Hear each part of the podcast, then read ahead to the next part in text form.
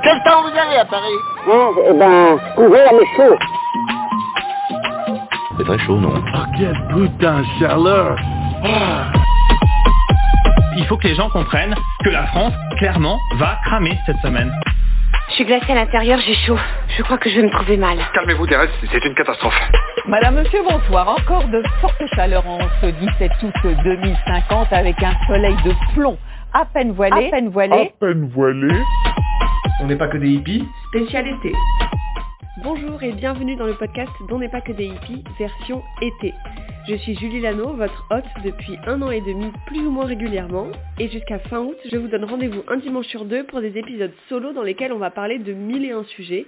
Par exemple, comment appliquer la naturo au quotidien, s'hydrater pendant l'été, puisqu'évidemment c'est pas juste boire de l'eau, prendre soin de sa circulation sanguine, l'art de ne rien faire, etc. Ce sont des capsules courtes à au gré de vos envies. Dans cet épisode, on va parler de circulation, lymphatique et sanguine, qui peuvent poser un vrai problème, surtout quand il fait chaud. Évidemment, cet épisode ne remplace pas un avis médical, et tout ce dont je parle doit être pris avec précaution, parce qu'il faut que ça vous corresponde à vous. C'est très important d'avoir ça en tête.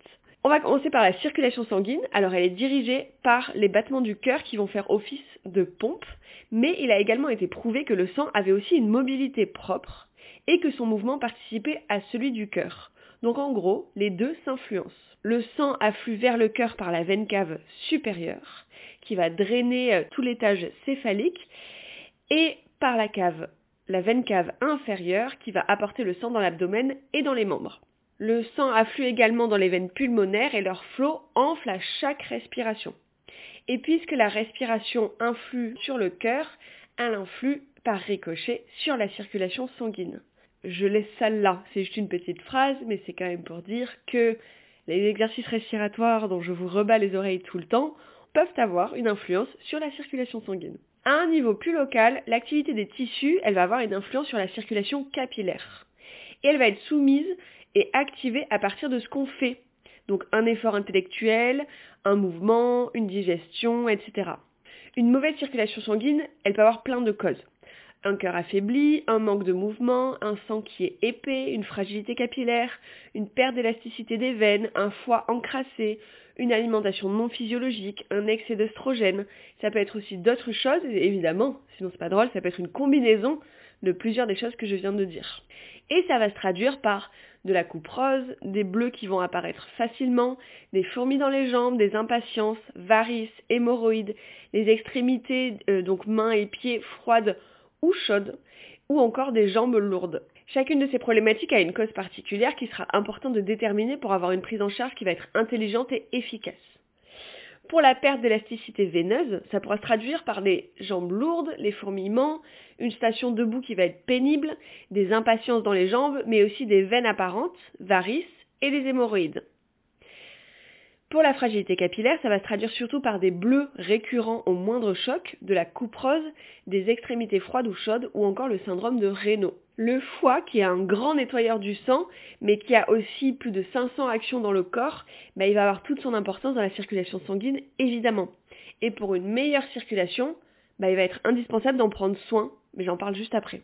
Concernant les œstrogènes, il va être important d'être vigilant et vigilante à plusieurs choses l'état du foie, encore une fois, puisque les hormones sont recyclées par lui, les xénoœstrogènes, qui sont des œstrogènes qui sont apportés par l'extérieur, qui vont perturber le système hormonal en bloquant les récepteurs hormonaux ou en mimant les œstrogènes naturels, donc en les remplaçant.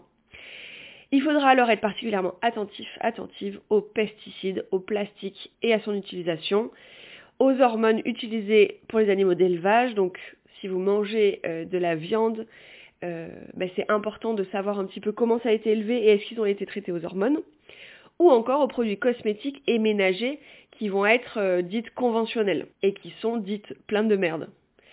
Et évidemment, on, on, peut faire attention aussi à ces hormones à proprement parler. Alors faire attention à ces hormones, ça veut un peu tout rien dire très clairement, mais si euh, votre système hormonal il est pas au top, qu'il y a des dérèglements, et du coup vous pouvez euh, voir ça par rapport à votre cycle menstruel, par exemple à vos syndromes prémenstruels, euh, bah, ça peut demander une prise de sang pour savoir où vous en êtes. Ça peut demander une prise en charge par votre sage-femme, votre gynéco, votre médecin éventuellement. Pour prendre soin de votre circulation sanguine, vous pouvez donc, je vais commencer par des conseils que vous connaissez déjà sûrement, et après je vais aller vers d'autres conseils que peut-être vous ne connaissez pas. Bah, évidemment, surélevez vos jambes, hmm. une dizaine de minutes par jour à peu près, surtout le soir, sauf si vous avez des risques de phlébite, et vous pouvez en profiter pour vous masser les jambes avec des produits adéquats, dont je parle juste après.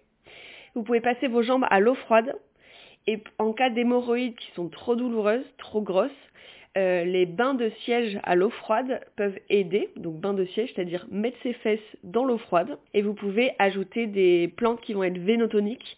J'en parle, enfin je vous fais une petite liste juste après. Être en mouvement régulièrement, évidemment. Éviter les vêtements qui sont trop serrés et qui vont couper la circulation. Prendre soin de votre foie. Prendre soin de votre foie, ça ne veut pas forcément dire faire une détox. Ça, euh, je pense que c'est plus à voir avec votre thérapeute pour voir euh, ben, si c'est la bonne saison, si c'est le bon moment pour vous, si vous avez assez de vitalité pour faire une détox du foie, et surtout si c'est nécessaire. Mais pour en prendre soin, bah, euh, dans l'idée, vous consommez des aliments amers, endives, artichauts, roquettes, etc. Vous évitez, j'ai pas dit interdit parce qu'en plus c'est l'été donc euh, je sais, euh, les produits toxiques pour le foie, qui vont être l'alcool, le tabac, les graisses trans, euh, et euh, on évite de l'encrasser avec des produits industriels un peu trop dégueux. Ça ne veut pas dire qu'il faut arrêter, hein, je suis contre les interdictions, mais euh, enfin alimentaires. Mais, mais ça veut dire que si vous voulez prendre soin de votre foie, ben ce sera intéressant quand même de calmer le jeu là-dessus. Par ricochet, ben, prendre soin de son foie, c'est aussi prendre soin de ses intestins et de son transit. Donc on est sur un caca tous les jours obligatoire. Enfin dans l'idée, c'est quand même mieux pour éviter qu'il y ait des stases et pour éviter que les déchets restent trop longtemps dans vos intestins. On va utiliser aussi, enfin on peut utiliser des plantes amies de la circulation en cure sur plusieurs semaines. Et là, bah, vous choisissez teinture mère, euh, gémothérapie ou eau florale en interne, sachant que c'est très important de vous assurer au préalable que ces plantes-là, elles sont bien compatibles avec votre condition, qu'elles sont sans interaction médicamenteuse avec ce que vous prenez éventuellement. Et il y en a beaucoup des contre-indications et des interactions. Donc, euh, renseignez-vous avant toute chose, demandez conseil. Donnez ici là toutes les contre-indications, interactions, ça serait trop long. Mais voilà, les plantes, elles sont pas inoffensives. C'est hyper important que vous choisissiez les bonnes pour vous. Ceci étant dit, pour la circulation sanguine, on va évidemment se tourner vers des plantes qui sont vénotoniques, comme la vigne rouge, le marronnier d'Inde, le chêne pédonculé, la mamélis, l'aulne glutineux, le romarin, le châtaignier, le sorbier et le cyprès. Et si on veut euh, soutenir son foie en plus, parce que si votre foie est encrassé, ben, c'est intéressant de le soutenir, le romarin est tout indiqué. Euh, selon votre vitalité, vos possibilités, le radis noir et l'artichaut peuvent être intéressants aussi. Mais ça, en toute sincérité, je pense que c'est plus intéressant de vous assurer auprès d'un thérapeute que c'est OK pour vous. Euh, vous pouvez aussi vous masser avec des huiles essentielles qui vont être mélangées à de l'huile végétale de calophylle qui va aider à la circulation. Et les huiles essentielles en question, qui sont pleines de contre-indications, donc merci de vérifier, ça va être cyprès, lentisque pistachier, géranium rosa et menthe poivrée pour le côté frais. Vous pouvez en prendre une seule ou plusieurs et faire, euh, et faire un mélange vous-même. Dans l'idée, on va consommer des aliments qui vont être antioxydants, donc les fruits rouges, les agrumes, en fait tous les légumes euh, et les fruits qui vont être orange, rouge, jaune, les trucs bien pétards, qui vont être riches en zinc, donc notamment les produits de la mer. Bon, les fruits et les légumes euh, en tout genre évidemment, les herbes aromatiques à fond, notamment le persil, la vitamine E qu'on va trouver dans l'huile de germe de blé, de tournesol, d'avocat et de colza, les oléagineux, les légumineuses. En gros, en fait, juste une alimentation diversifiée et riche en nutriments et bien sûr, il y a quelque chose qui est hyper important, notamment pour euh, l'élasticité euh, veineuse et la fragilité capillaire. On va avoir une attention particulière sur les oméga 3. Là, les oméga 3, vous allez les trouver dans les huiles de première pression à froid de cameline, chanvre, lin ou encore colza, mais aussi dans les graines de chanvre. De toute façon, le chanvre, c'est la vie, hein, vous l'aurez compris. Si vous ne me croyez pas, euh, j'ai fait un épisode avec Vincent Lartisien, qui est le fondateur de Nunti Sunya en septembre dernier. Et je vous conseille de l'écouter parce que le, chanvre, pardon, c'est la vie, mais c'est surtout l'avenir. Voilà, je m'arrête avec cette pub. Vous allez trouver les oméga 3 aussi dans les graines de lin moulues. Si vous ne les moulez pas, euh, comme les graines de lin, elles font du mucilage, ça veut dire qu'elles deviennent gélatineuses, comme les graines de chia d'ailleurs. Euh, au contact d'un liquide, ben, elles vont juste ressortir comme elles sont rentrées, pour le dire très euh, poétiquement. Donc, pour avoir les bienfaits en oméga 3, on va les moudre. Vous allez trouver des oméga 3 dans les graines de chia, les noix et les petits poissons gras. en priorité. Et pour les préserver, eh ben, ne les faites pas cuire ni chauffer parce que les oméga 3 sont de grands fragilix. Concernant la circulation lymphatique, alors la lymphe, c'est, euh, elle, elle fait partie de ce qu'on appelle notre terrain, mais comme le sang, elle est composée à 96% d'eau et elle transporte des protéines, des enzymes, des électrolytes, des hormones, mais aussi des déchets, des débris cellulaires, etc. En gros, en fait, elle apporte des nutriments, elle transporte des déchets et elle met en circulation des molécules qui vont être messagères dans l'organisme. Sans rentrer dans les détails, sa bonne santé, elle est primordiale pour avoir un corps en santé. Elle est ce qu'on appelle un liquide interstitiel, donc en fait, elle est juste partout parce que dans notre corps, il n'y a pas de vide. Ça n'existe pas le vide. La nature a horreur du vide d'ailleurs. Donc, euh, elle est absolument partout. Donc, si elle transporte bah, trop de déchets et qu'elle n'arrive pas à les éliminer par les voies classiques, euh, ça peut poser un problème, vous l'imaginez bien. Comme elle n'est pas soumise à la même circulation que le sang, bah, elle a besoin de nos mouvements pour circuler et faire son travail correctement. Lorsque sa circulation n'est pas au top, on peut observer un engorgement, de la rétention d'eau des troubles et des troubles immunitaires. Les reins ont une grande part dans l'élimination des liquides, il est alors intéressant d'aller voir de ce côté et éventuellement de prendre des plantes drainantes, mais ça c'est uniquement si vous vous êtes assuré de la bonne santé de vos reins, parce qu'il y a plein de gens qui font des détox et qui prennent des drainants à gogo et qui fatiguent, voire flinguent leurs reins. Donc on fait hyper attention. Et euh, pour la circulation lymphatique, un travail peut être également fait en médecine chinoise et en acupuncture, et c'est aussi valable pour la circulation sanguine, et ça peut même être hyper intéressant. Quelques pistes pour prendre soin de votre circulation lymphatique. Buvez suffisamment d'eau, parce que la rétention, ça ne doit pas être combattu par un manque d'eau, comme si on s'asséchait pour faire moins de rétention, ça marche pas comme ça. Bougez régulièrement, comme je vous l'ai dit, la circulation lymphatique, elle est soumise à nos mouvements.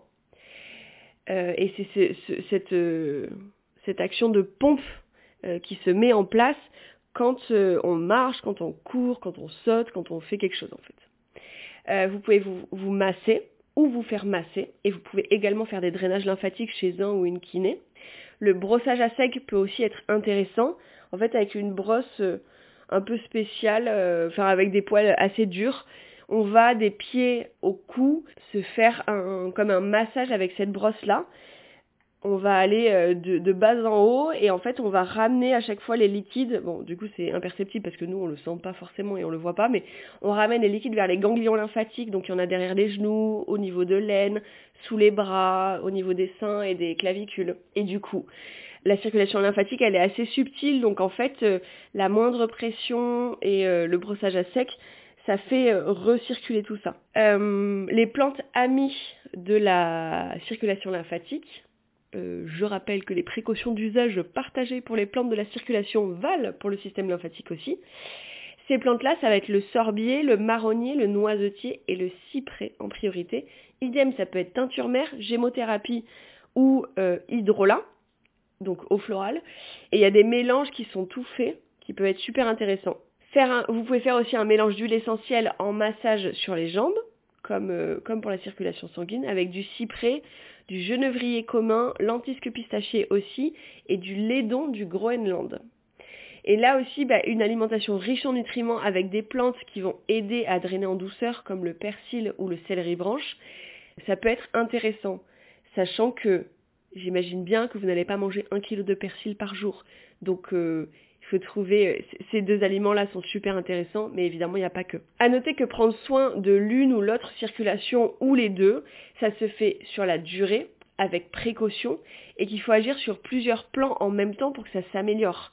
À noter aussi qu'on n'est pas tous et toutes égaux face à ces problématiques et que l'hérédité elle est souvent pour quelque chose mais ça ne veut pas dire que c'est une fatalité. Ça peut juste vouloir dire que vous êtes né avec euh, le terrain, euh, avec une mauvaise circulation de la part de votre mère, de votre père, ou des deux, ou de vos géniteurs. Mais ça ne veut pas dire que vous êtes condamné non plus euh, à avoir une mauvaise circulation. Il y a quand même plein de trucs à faire.